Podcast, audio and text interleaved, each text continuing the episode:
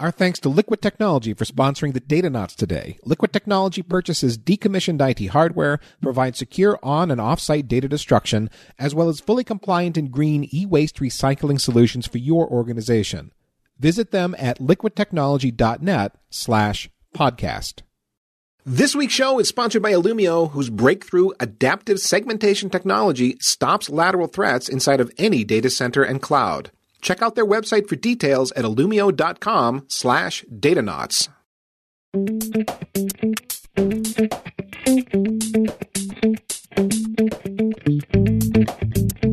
There's nothing like the magical moment where you crack into a thick tome of knowledge and eagerly anticipate all of the tasty bits of information held within. From design and architecture experiences to figuring out where all the nerd knobs live and how to properly turn them, technical references are a delight to IT professionals the world around. In today's show, we look at a book covering all of the resources available to a VMware vSphere host, which is a veritable treat for your noodle.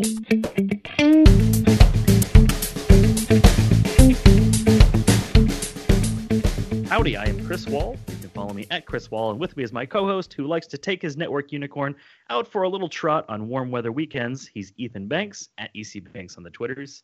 And this is the Datanauts Podcast. You can find this and all of our shows on iTunes, in your favorite podcatcher, or at packetpushers.net. As I alluded to, we're going to be talking about vSphere host resources, and who better to tell us about that than Frank Denneman and Niels Hagoort? And I probably screwed that up, but welcome to the show, gentlemen. We'll start with Frank say hi to the audience. What do you do? Where you at? And we'll dive right in. Uh, hi, Chris, and hi, Ethan. Thanks for, for having me. My name is Frank Denneman. I am a senior staff architect working at VMware R&D, and I concentrate on the technical marketing strategy of the upcoming VMware Cloud and AWS services. And Niels. Hi there, Ethan and Chris. So I'm a freelance virtualization architect just uh, vCDX and vExpert, and uh, happy to be on the show. I like how you say like just a vCDX. Yeah, that's no big deal. I, I appreciate the humbleness. So yeah, actually, Ethan, you're the only odd man out on this show. We're we're ganging up on you, the vCDX mafia here. Well, I am I am suitably humbled and uh, going to have to just you know be that way. I don't have a VCDX in my future. I don't think. that's all right. That's all right. So the way I wanted to start off was talking about a new book that's coming out. I've seen a bunch of Twitter activity, Facebook activity on the vSphere 6.5 host resources deep dive book. And Frank was nice enough to send over kind of like a little bit of a history. I was hoping maybe you could explain it, Frank. You're talking about how Niels is working on a network functions virtualization project, and you're obviously going super deep into NUMA and CPU and whatnot. I mean, what was the story that made this book come to reality? It's an interesting story as everybody's always looking at the new services and the new overlays, and we're trying to create all these nice platforms with NSX and with vSAN and, and other stuff. The reality is, we think it's it's really ironic, is that it actually brings you back to the what you said in the intro, the nerd knobs of a hypervisor. Niels was, was talking about how to get the performance up from from particular uh, virtual machines and, and applications, and we figured out at one point that hey, there's something wrong with the design and the way it actually consumes memory. And because it's a NUMA system, every system nowadays is a NUMA system, we have to look closely on how actually that virtual machine is configured and how to actually get that memory footprint within a physical NUMA node to make it better. And from that point on, it was like a snowball effect. We started off with NUMA, then we figured out that, hey, we need to take a look at caching as well. Niels dove into the whole TX and RX threat and, and came up with amazing discoveries as well. And that convinced us that, that, like, hey, while you're basically looking at all those new sexy future platforms, it really boils down in knowing your host local stuff. So, in one way or another, we're getting back to the 90s where we looked at this is a storage controller and this is a CPU and this is a little bit memory. And yeah, of course, there's uh, there's nice there are nice UIs that can help you a guide to set up a system. But one, once you start to push the, the limits of such a platform, then you need to go back and take a look at the fundamentals of your your architecture. Is that really what it's about? I mean, getting the most out of your system when you're pushing the limits. I mean, that sounded like the key phrase there that we're tweaking the nerd knobs really seem to matter. Yeah, well, yes and no, because I believe that for a one particular application, it does matter when you want to have that microsecond or that nanosecond latency shaved off. But what we typically forget is that we're using a platform that is designed for fairness, that is designed to run as many virtual machines as possible. Because the premise of virtualization was consolidation, right? We have a lot of workloads and we have this hardware sitting around absolutely doing nothing. Let's cram on a couple of those virtual machines onto one host, and bam, we have consolidation ratio and we have savings. Now, that whole idea and that whole the, the way the scheduler works and the, the hypervisor works is completely contrary to isolating out a particular performance. So we go back to the noisy neighbor stuff, right? So at one point you start to figure out that I want to run this, and it, it's possible because the hypervisor is optimized to give you the performance and to leverage the, the, the hardware specifications we can use today. But in reality, is you also have to look at the other consumers as well. Are there virtual machines uh, running on the same system that can be optimized to actually behave a little bit better, to become decent neighbors instead of noisy neighbors, right? Right. So it's not necessarily pushing things to the limit necessarily. I guess it's not even the limit itself that's the issue. It's almost like there's so many moving parts, and we've oh, spent yeah. so long cramming workloads on hypervisors in general. I don't think it's just a VMware problem. I think it's just hypervisors in general were there to consolidate, to make use, as you say, of all that wasted hardware that's sitting there being lazy. You want to whip it into shape. Mm-hmm. But it does feel like the hardware has moved on to the point where, hey, it is a good point to take a breather and look back at the hardware and say, okay, are we still doing this right? Because I know the worst things I could ever hear in the world of design is best practice. Oh yeah. Because they get they get so old and crusty and the best practices that we've been relying on for 5 plus years aren't taking into account things like NUMA and other technologies that will go in further in the show. So I think that makes sense to me thinking of Ethan's comment more than just I want to cram it to the 100th percentile, but more about how do I squeeze all that extra resources out of the hardware for just general purpose workloads. Yeah. Interesting. Uh, so the other thing that I saw some commentary on that maybe Niels I can I can get you to comment on this was you were working on NFV. You were working on sounds like overlays and other systems that would potentially consume CPU and resources out of the hypervisor. Where did that kind of stream into? Okay, I need to go really deep below the NFV layer to squeeze the hardware and make it do what it needs to do.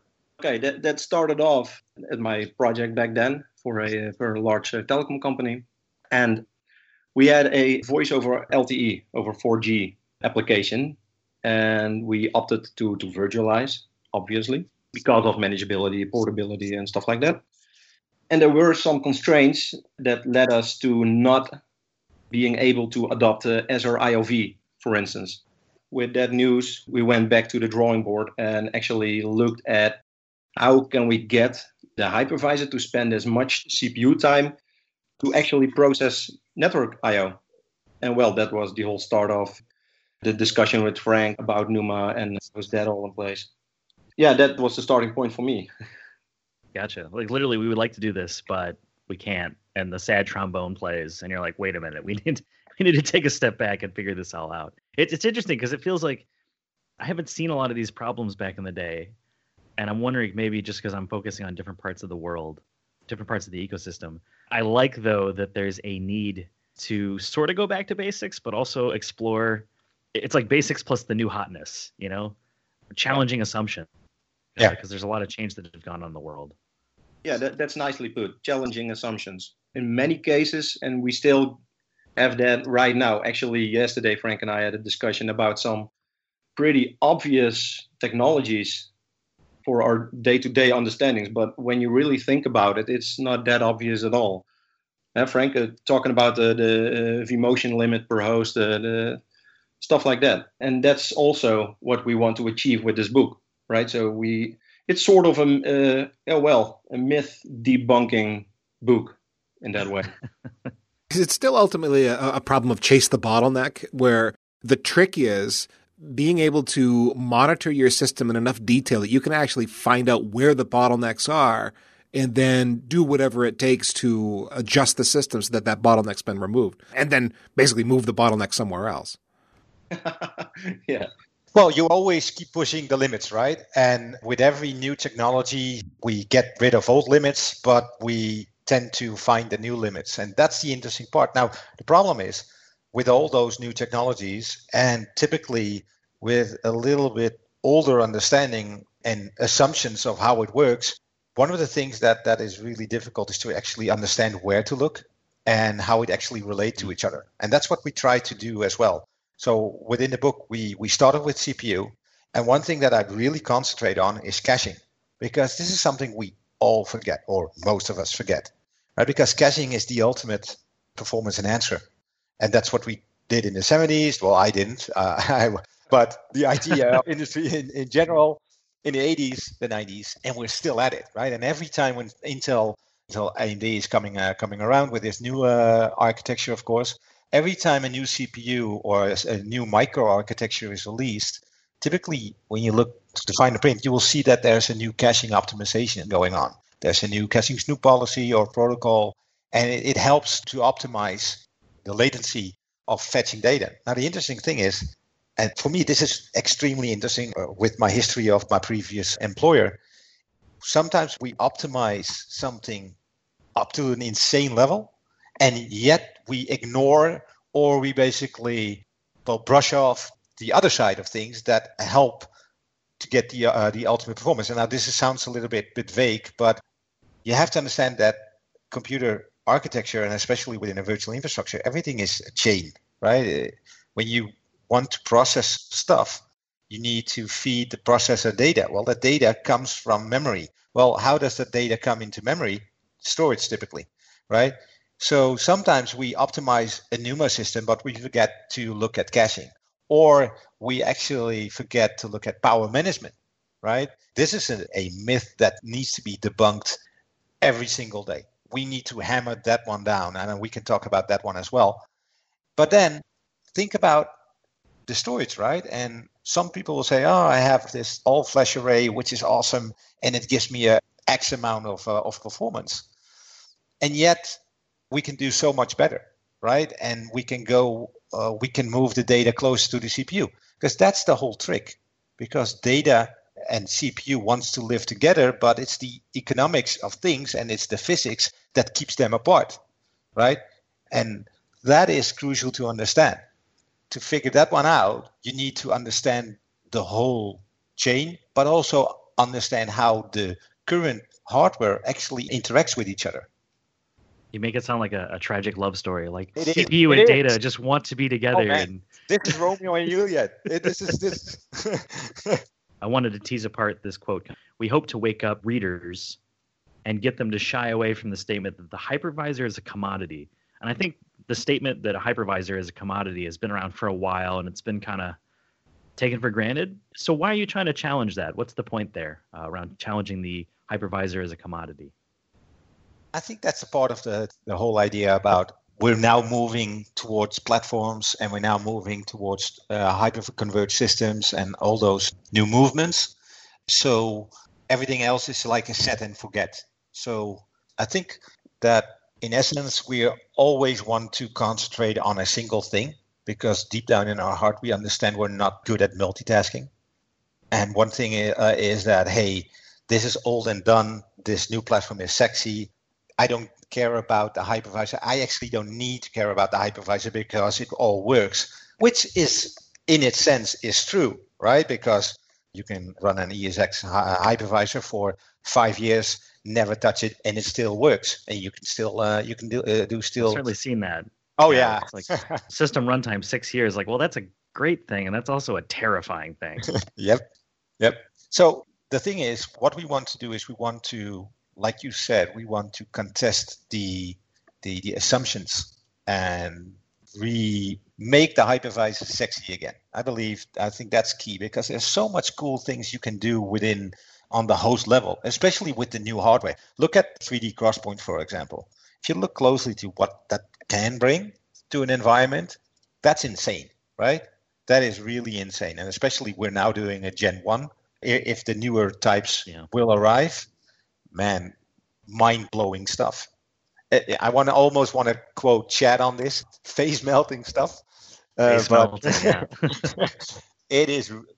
Think about what you can now do as as as a part of in memory, right? Instead of going to a data system and, and trying to fetch the data, you're getting the data closer to the, the CPU. You can start to think about do I need to have this data every time around? Do I? Well, we can go, I can talk hours about this, but the reality is, is that by going back to the hypervisor again, you can create systems that weren't possible two, three, four years before.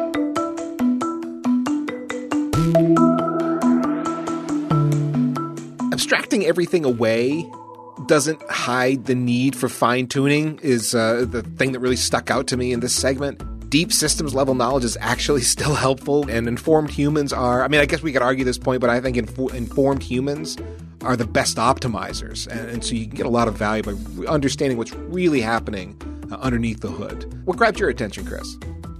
The, comment about the hypervisor being a commodity, it, it's always been a little abrasive for me. I tend to think of virtualization as the commodity portion of the stack. You know, it's a way to, to commoditize hardware, really.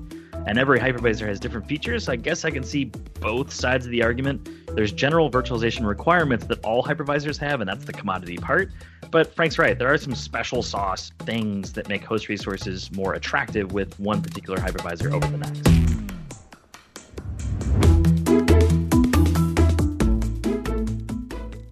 Our Datanauts sponsor today, Liquid Technology, asks the following Do you have decommissioned IT equipment just sitting in your data center or office? Is your company planning an upgrade, cloud migration, or relocation? Liquid Technology can help. They will de-rack, pack, and purchase your excess technology hardware. Increase your budget by getting money back for your excess IT equipment. Liquid Technology will ensure your end of life IT equipment is safe. They provide on or off site auditable data destruction services. Whether your operations are in Tulsa or Tokyo, Liquid Technology has expert knowledge in local regulations to deliver a compliant global solution to your company. If you are concerned about the environment, note that Liquid Technology is an EPA recognized dual certified green recycler. Don't let your assets depreciate in powered down racks or storage rooms. Gain that space back and maximize the return of your excess technology. Visit liquidtechnology.net slash podcast today for a chance to win a $300 Amazon gift card. That's liquidtechnology.net slash podcast. So, guys, one of the things that was mentioned in in our earlier segment was NUMA, non-uniform memory access. Can you level set for us? Tell us what NUMA is for uh, those folks who are maybe new to the concept. NUMA stands for what you said, non-uniform memory access. And what happens is that it's a new way, or actually not a new way, but it's it's a another form of addressing memory from a CPU perspective. So we used to have a centralized bus, and all the memory was attached to a bus, and every CPU would talk to the bus and basically would fetch the data over that bus. Well, that didn't scale very well. As we started to add more CPUs, the bus didn't grow in, in bandwidth. Thus, uh, we got uh, less performance by adding and making the bus uh, lengthier and lengthier. So they started to think about how can we do this. So they started to move the memory controller into the CPU and then attach memory directly to that memory controller which was in the CPU. Now that is considered local memory. Now when you have a multi CPU system, you have let's use the most common configuration today. That's a two CPU system when I talk about CPU, I'm talking about a CPU package. That's something that you hold in your hand. And in that CPU package, there are cores and there is a memory controller and there are other things, right? Those two CPUs, those, those two CPU packages, they each have their own memory. But because it's in one system, one CPU package can actually connect to the other CPU, to its other memory controller, and, and access the local memory of that other CPU. Now that is considered remote. Now because there's a difference in distance, the access latency becomes non-uniform. So it's not equal. And that's what NUMA system is all about. Because you've got a variety of distance, if you will, a variety of latency characteristics for the memory fetches? Yes, and that's just pure physics, right? You cannot beat physics. There's no way around it. The moment you add distance, you get it, it takes longer. Mm. Yeah, and I, I will comment from my previous life consulting. Like Numa, Numa was one of the most common gotchas. I had to learn Numa quite early because when you were trying to hit the wall as far as performance goes, like really, really crush a CPU or or do those monster, you know, I'm doing the quote fingers monster virtual machines that consume more RAM than than you than you had available in, in one particular set of DIMMs. It was always a NUMA problem. so so I will echo. I've seen this this quite a bit. Yeah, well, actually, there are two two major problems, right? Either you go beyond the the core count of a particular CPU packet, and then yeah. basically you span multiple physical CPUs with your with your virtual machine, or you do it what you said, you add a lot of memory that exceeds the local memory count or amount or of that particular CPU where the vCPUs run on. And those things are nothing more than typically it's a political thing, right? My software vendor says that my application needs 22 CPUs, so give me 22 CPUs. Well, you're not doing anything. and You can actually run better on a two CPU system, right? The whole resize and size your VMs accordingly. And I think we've all had this exercise many, many years. And that was actually, Frank, if I may interrupt you, one of the key points where we got together and talk about NUMA, right? Because as you said, as you trespass the physical cores on one CPU socket, yeah, well, then obviously NUMA comes into place, and that's why we uh, went ahead with the prefer HT yeah. setting. Remember? Yeah. So yeah, that this was actually the, the one of the first discussion we ever had, I guess, with me working on that NFV platform and you working on uh, the NUMA deep dive series. So why did we change from uniform to non-uniform architectures? I mean, we had symmetrical multiprocessing uh, to, as, a, as an issue to be solved, but dual socket systems go back a, a long ways. I mean, I think even into the 90s, maybe. Yes and no. So the thing is, if you look at the architecture from a uniform perspective, so the, the old architecture, the memory controller is placed outside in a centralized spot on the system board. So both CPUs need to uh, need to go to that particular uh, memory controller, and from that memory controller, it will fetch data or it will store data in memory. So that memory controller becomes a bottleneck. Now, maybe it doesn't really become a bottleneck for two hosts, but the industry is always looking to scale out and to go beyond the current practice. So they looked at it and, and they said, well, if we go beyond eight or 10, it won't scale. We basically get no performance at all. And from that perspective, they said, we, because the industry is always looking how to scale, how to go to the next level, right? Well, look at now. Look at your average system now.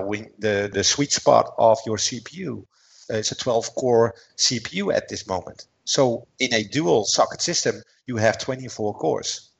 If you hit 24 systems to a centralized memory controller, it's going to be very painful, right? So they needed to change something to scale the core count because core equals CPUs back in the day.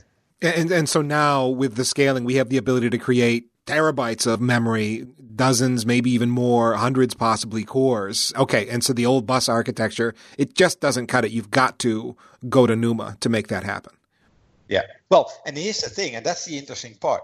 Are we always going to stick around with NUMA? And I don't think that will be the answer. And you will see, you actually already see it with particular organizations.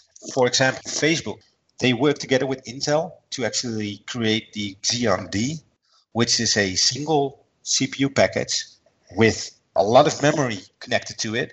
And it doesn't operate in a multi CPU system because Facebook analyzed its particular workload, their front end for their web service, and they said, we just need a lot of memory. That's it, right? And we can do it with a with a, a limited uh, uh, core count.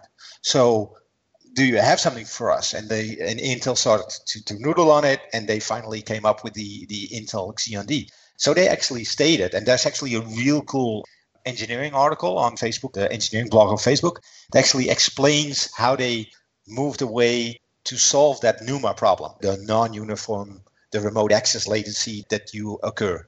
So that's the interesting part. So again, we're moving back again to a, a different platform, right? So, well, it's always it's a cyclical thing, right, uh, in the industry. So, with data writing across that channel that goes between the memory banks, you know, the QPI, the Quick Path Interconnect, I guess do you address that in the book as, as a as a bottleneck, both in terms of overall bandwidth, as data has to transfer between different banks of memory, or potentially even sizing for vCPU, VRAM, et cetera, I just want to get my hands around, you know, how powerful this QPI is and then how much available bandwidth and latency it has to service workloads.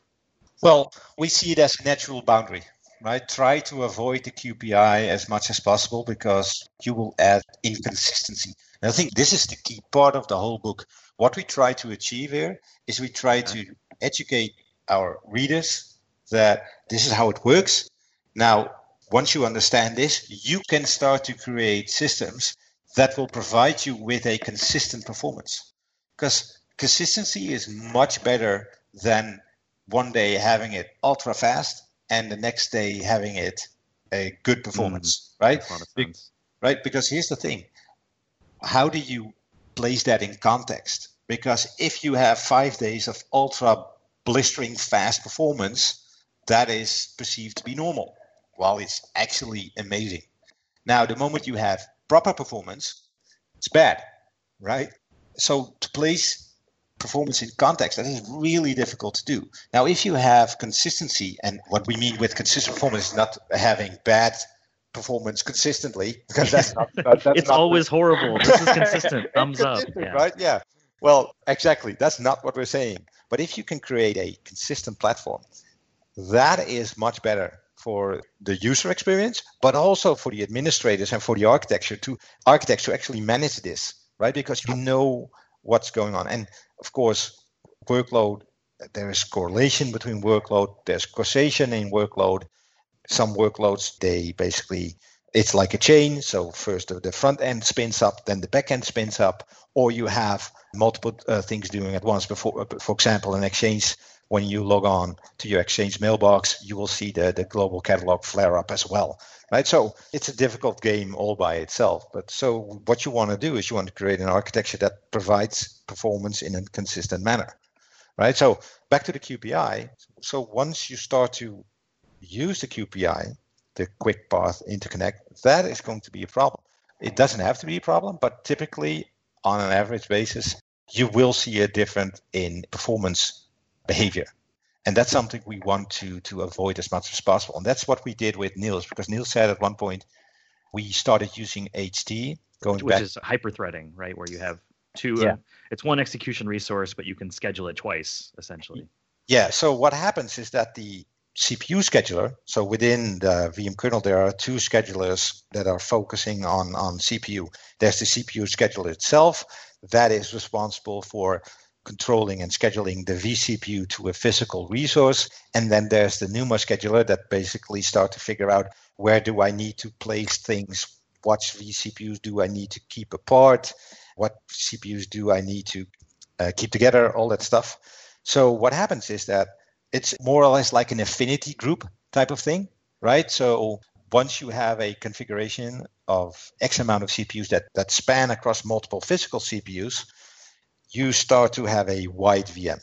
And that wide VM that actually is broken up between two equal parts or equal groups of vCPUs. So, for example, you have a dual socket system with a CPU package that contains 10 cores. So, in total, you have 20 cores.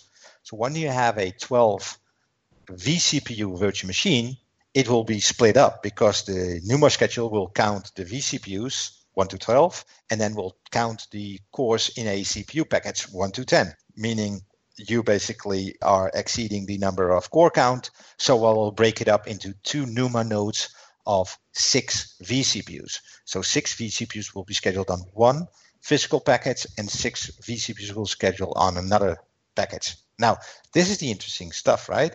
Because it will try to keep the memory access as local as possible, but one thing that you need to know is that the application needs to be optimized for that as well. Typically, that isn't the case. And when we talk about optimization in an operating system as well, typically what NUMA optimization means is I am aware that this is a NUMA system, and that's about it. It doesn't rebalance or relocate their processes accordingly, right? Yeah, which which goes back to your earlier comment that you can't just solve one part of the chain. Right? Exactly. If the application doesn't use it, then you're you're fixing a problem that doesn't actually exist by solving NUMA if the application isn't going to do anything with that information. Yeah, exactly right. So that's the key. You you now enter the the train of thought of okay, I need to figure out what the output of this process is because that the output of one process is the input of another process. With the way you configure your VM, it now becomes an input to the NUMA scheduler, and that is an output to the CPU scheduler where to place and where to allocate memory, right? So that's the interesting part. Now, what you also can do is you can adjust the NUMA scheduler the way it counts. So instead of saying you need to count cores, you can say, let's count hyperthreading. And now, because HT allows two logical processes, it now counts to 20. And now it will fit inside a one a CPU packet. Now this has some benefits and it has some drawbacks, right? And this depends on the way your application behaves. Because you say count HTs or SMTs actually, that doesn't mean that it needs to be scheduled on an HT. It basically says I want my affinity group to be constructed in a particular method. It's the CPU scheduler that actually is responsible for scheduling the, the vCPUs on the physical resource. And that can be an HT or that can be a, a, a full core, depending on how busy the, uh, the, the physical CPU is and what the demand of the, the vCPU is. Because there's a lot of virtual machines that don't utilize their full CPU set every single moment right? For right. particular, so it's another layer of abstraction where the exactly. scheduler gets to dictate where this actually runs. You know, it's yeah. not the VM that decides.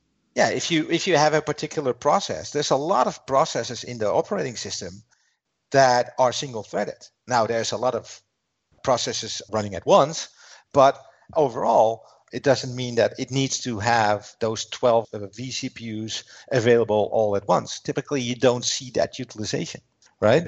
So again, that chain now becomes interesting because now you need to figure out what is, does my application actually do. Some of the times you cannot, you you know it's not that busy and you know it doesn't need 12 CPUs, but from for political reasons you can't change it, right? Or maybe from a change perspective you cannot change it because you can only do a, a, a, a reconfigure of a VM every six months or whatever how do you solve that? Well, you can change something in the hypervisor as well, right? So there are multiple steps in this process. Yeah, the least fun design requirement, politics, you know, or otherwise in networking terms, layer eight issues that are always fun. A, a quick, um, curious, both your thoughts, just one liner. NUMA, is that just a hypervisor consideration or is it just a VMware consideration? Does bare metal care? Do other hypervisors care? How global is the idea of NUMA? It's it's not per se a VMware thing. It's it's all down to the CPU architecture, right? So everybody who is using Intel Xeons is dealing with NUMA. I think it's at planetary scale. It's insane. So I, I wrote the NUMA scheduling series. It actually got featured on the front page of Hacker News. Typically not your virtualization type of, of audience, right? No. so it's that global. My takeaway is that consistency is a key criteria for any architecture. I mean, as we said, you don't want to have just consistently bad performance. That's consistent but not good. But you can't solve for a bottleneck if it's constantly shifting around. So consistency is key. What about you, Ethan? I noticed here that uh, that we have a good example of a, a, problem that's common throughout IT architecture. So, for example, centralized access to any resource in IT that's likely to become a bottleneck. So, in the context of memory as a central resource you need, NUMA is a type of decentralizing, solving the specific issue of accessing a, a theoretically common memory space for multiple CPUs and cores through segmenting that memory and, and assigning bits of memory to specific cores and CPUs. So if that's complicated, like, oh, NUMA was like this overwhelming thing, we see that kind of an issue all over IT. So, for example, distributed computing, scale out architecture more broadly uh, is kind of like that. You're decentralizing to, uh, to give you that scaling ability. I mean, it's not an exact parallel to how NUMA solves what it solves, but my point is that you frequently see patterns in IT which makes understanding unfamiliar technology less intimidating. Something new to you is often like something you already know.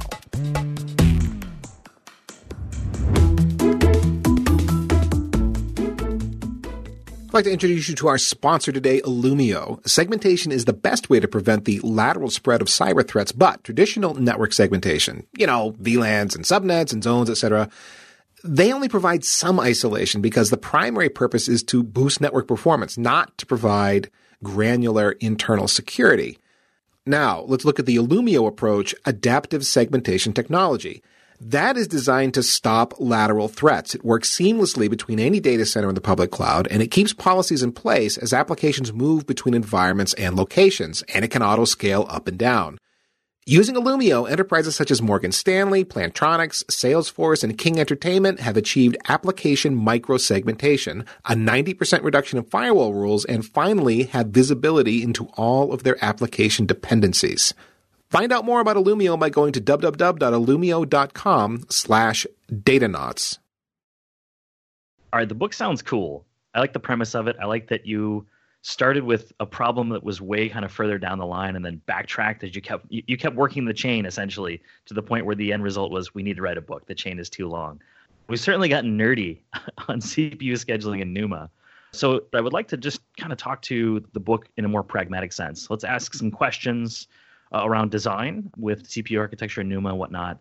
And uh, hopefully we can we can kind of tie that into what's in the book and the content that uh, our fellow engineers and Datanauts will be interested in.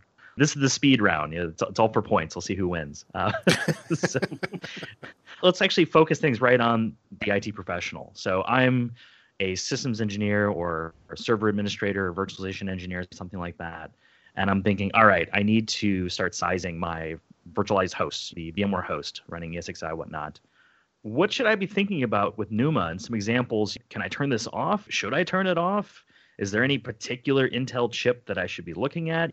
What's the sweet spot? You know, what are some things I should be thinking about when I'm looking at building a host and I want to make sure I don't screw up the NUMA architecture? Oh man, this this will take another hour, man. You only get like two minutes. I know, I know. So you're putting pressure on me. So in the book, we basically pull it apart, and we start off with the hardware stuff. Then we go into the VM kernel behavior, and then we finally end up with tips and tricks and things to look at from a VM perspective. And that's something we follow for all four sections: CPU, memory, storage, and network. Now, everything is related to CPU right? CPU is related, of course, to CPU. Memory is also related to CPU because data wants to marry the CPU. But network in the in the, uh, the virtualization environment is nothing but CPU, right? Because uh, we virtualize a lot of network operations. Niels got an amazing story about the TX thread about that. Maybe you can you can dive into that one as well. But the reality is there are so many things to consider from which CPU do I need to buy? Well, the newest, of course, but okay, what do I need to look for? Well, there's some, some caching, there is a QPI speed, and there are the cores and, of course, the turbo speed. All those four things are covered in the book throughout the CPU section as well. And I think I will leave it at that. Sorry. Okay. Next question for the speed round. So, so let's say um, I can really feel that he wants to jump in further. I love it. You know, it's like the, the nerd, the nerdiness is being dammed off, so that we only we only go so far. Uh, sorry, go ahead, Ethan. Go ahead. So, so let's say I'm running a mixture of various workloads in the data center, and I want to buy a server that's got a great cost to benefit ratio with respect to NUMA. So, memory. How do I design around the quantity of DIMMs I should have, what their clock rate should be, the amount of memory per NUMA node, and then chipsets and cores? H- how do I design for the number of available cores per socket, the inclusion of hyperthreading and clock rates? I mean, is there you know feature sets I should be looking for on the board, uh, you know, et cetera? Give us some advice. You guys are teasing me because this will take another uh, this will take, another hour. So one of the crucial thing is the amount of DIMMs per channel. So in the CPU, you have a memory controller, and uh, today today's architecture have four four memory channels. Now you can add up to three DIMMs per channel. So in total, per CPU package, you can add to you can add 12 DIMMs. So you can create a particular cap- uh, capacity. Problem is, due to the amount of DIMMs you're actually using, you're creating a particular overload on the electrical system. Thus, it needs to reduce the speed because it needs to handle all that electrical load. So what we do in the book is we focus on getting the best performance while getting enough capacity so you get the best economics so it's a trade-off. You lose access speed because of the uh, the more DIMMs you have, but the more DIMMs you have, the more you know, access points you have into the memory space. So, it, so you end up with this trade-off. So exactly capacity versus performance trade-off. So, and that that's the crucial thing because if you look closely, and now this becomes the economic part, right? If you say, okay, if I want to have 192 gigs of memory per CPU, that will cost me an X amount of money, but it will cost me 21% performance. Now, that 21% performance, you need to figure out how to put a price tag on that one. And then you can say, okay, look, I don't want to have 192 gigs. I want to have uh, 256 gigs of memory. Now, that's more expensive, of course, but you will get that extra performance. So, how much does that 20% performance degradation actually cost? Right? And that's what we try to figure out. All right, ringing the bell on that one. Next question. The seat's getting hot. It's the hot seat, man. Um, let's talk about something I alluded to a little bit earlier: that the business critical applications, which is kind of just a marketing way of saying the, the, the big ones. You know, the the workloads that require expanding beyond NUMA boundaries. You know, I have to use either more memory or more cores than are possibly available or financially available to build a server. How do you kind of look at that? How do you approach saying, all right, this server just needs to be so big that it's potentially going to be too memory or CPU intensive to fit inside of a NUMA node? Is it just we're not going to virtualize it that's it's not going to be an answer with virtualization or can we make it work in some way? You know what what are your thoughts around that? What we try to do here is we don't we don't want to be dramatic. From out of the box the hypervisor will perform greatly. And if you throw a virtual machine at it it will perform greatly as well. Now there's always this thing of optimizing and getting the best out of your system and that's where you start to turn those those nerd knobs. So in reality sometimes we only talk about uh, getting better performance in the range of 5% or 10%, maybe sometimes 20, right? But overall, if you look at the way the, the benefits that virtualization brings, that outweighs every performance degradation most of the time. Mobility, manageability, HA out of the box on the infrastructure layer instead of trying to tinker with the application itself, all those things, right? We don't want to sound like you need to spend 20 hours on an ESX host to get it working. That's not the case. What we're trying to do is try to figure out how to get the best out of your system, right? Okay, guys, one last speed round question here. And this, this kind of goes back to something we were talking about earlier. Uh, uh we're going to get into some power here. So, do power settings have an effect on NUMA or processor performance in general? Because every vendor seems to have their different preferences. The high performance setting in the BIOS that disables certain C states is a potential issue. And there's also some discussion of QPI link power management based on workload percentages. Uh, any advice here or thoughts? Yes. Do we have another hour? then you keep saying that.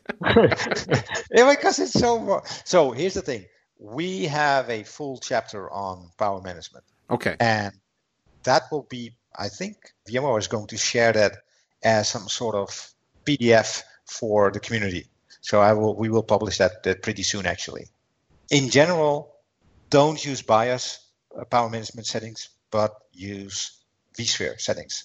Now we can debate whether you use high performance or balanced. I believe balanced is better is better for 95% of all the workloads. But the reality is the reason why you want to do it in the vSphere is because you can turn it off or you can change it programmatically with an API call or whatever. The moment you do it in a BIOS, first of all, it does it, lo- it lo- loses the granularity that the hypervisor actually has of the workload, and secondly, you have to boot into the server to change it. Now we had one customer that actually had a power outage, and by using a Power CLI command, it changed the power management from high performance to to low to save precious minutes to actually power down all the VMs without any data loss that is brilliant part of, of, of doing it in hypervisor. It's it's from high performance to high performance. It's exactly the same, right? So why do you want to do it where you cannot change it on the fly versus in vSphere you can? And I think that's that's the key part. Okay, everyone gets a million points. You all win the speed round. so everyone's a winner on the data Datanauts. well, I want to say thank you to uh, Frank and Niels for coming on. Really appreciate you kind of brain vomiting all of the massive amounts of knowledge that you have around host resources. I'll start with you, Frank. Where can people find you on the interwebs and get in touch with you beyond the show? Okay, so you can follow me on Twitter on uh, at Frank Denneman, and we have a Twitter account at Host Deep Dive for the book. So please follow that as well. Okay, so I'm uh, I try to blog as much as I can, which is not often lately, on cloudfix.nl, and you can find me on Twitter at uh, nhagoort, and that's the way you pronounce it, uh, Chris. It's like you've been doing that longer than I have. Maybe with more, I probably. with more practice. I'll get it right. All right. Well, thank you again. And that's it for today's edition of the Datanauts podcast. If you're a social creature, you can follow me at Chris Wahl on the Twitters, or my blog, wahlnetwork.com. And my delightful friend Ethan is at ECBanks on the Twitters, and his blog is ethancbanks.com. For more of the Datanauts shows about infrastructure engineering, do a nosedive down the rabbit hole that is packetpushers.net. You're going to find the Datanauts talking about containers and conferences, certifications, host resources, of course, going to the cloud, full stack engineering, you name it, we got it.